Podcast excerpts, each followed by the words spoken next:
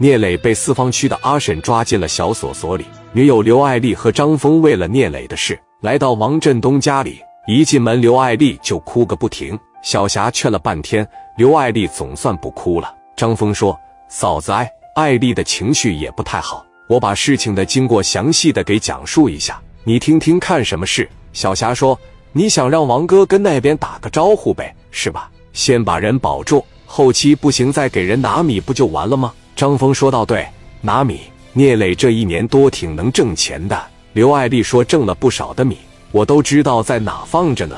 我们不差钱，嫂子有啥事你一定得尽心的给我们办。”小霞一听说：“那行吧，张峰，你说一说吧。”张峰把刘爱丽去纵情岁月玩被调戏，一直说到聂磊对胡宝刚和赵长风各打了一枪。小霞惊讶的说：“全打死了呀？”张峰说：“不，不。”没有打死人，是朝腿上打了，问题都不大，也就是给打个皮开肉绽都死不了的。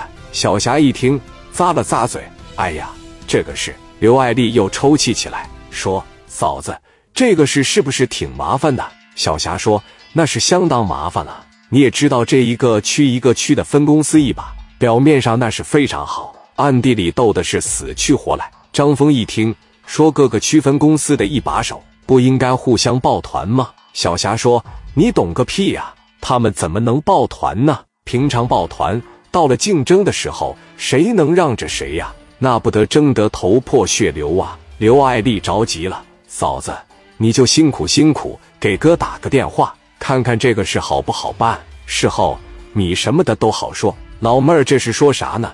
张嘴米，闭嘴米的，没米，咱还不办事儿了啊？小霞说。这姐妹好，那姐妹好的，这都给谁说的？咱俩塑料姐妹花呀！放心啊，我这边肯定尽力。那你能给拿多少米呢？只要磊哥能出来，后期的时候你看要多少，磊哥这边都会给的。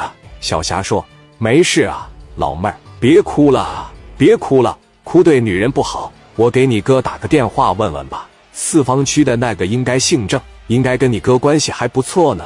我打个电话问一下。”王振东坐在办公室里，接到了媳妇小霞打来的电话。王振东一接电话，哎，小霞呀，老王呀，在没在分公司啊？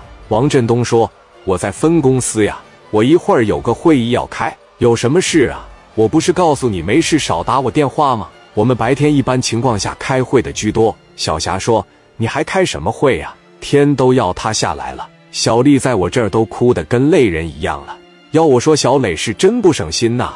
你这个老弟呀，那可真是长出息了啊！去四方区做了，把人家纵情岁月夜总会给砸了，拿枪打伤了三个人，拳打腿上了，然后入室抢了人家三十多万。王振东说：“怎么的？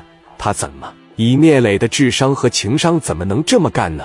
他糊涂啊！再没米也不能入室抢去啊！真他妈的傻，太糊涂，太膨胀。”小霞说：“不是啊，哎呀，我来不及给你细说了。反正这事不怪他。”王振东说：“什么玩意儿不怪他？就是亲老弟也不能这么惯的呀！你想怎么办呢？”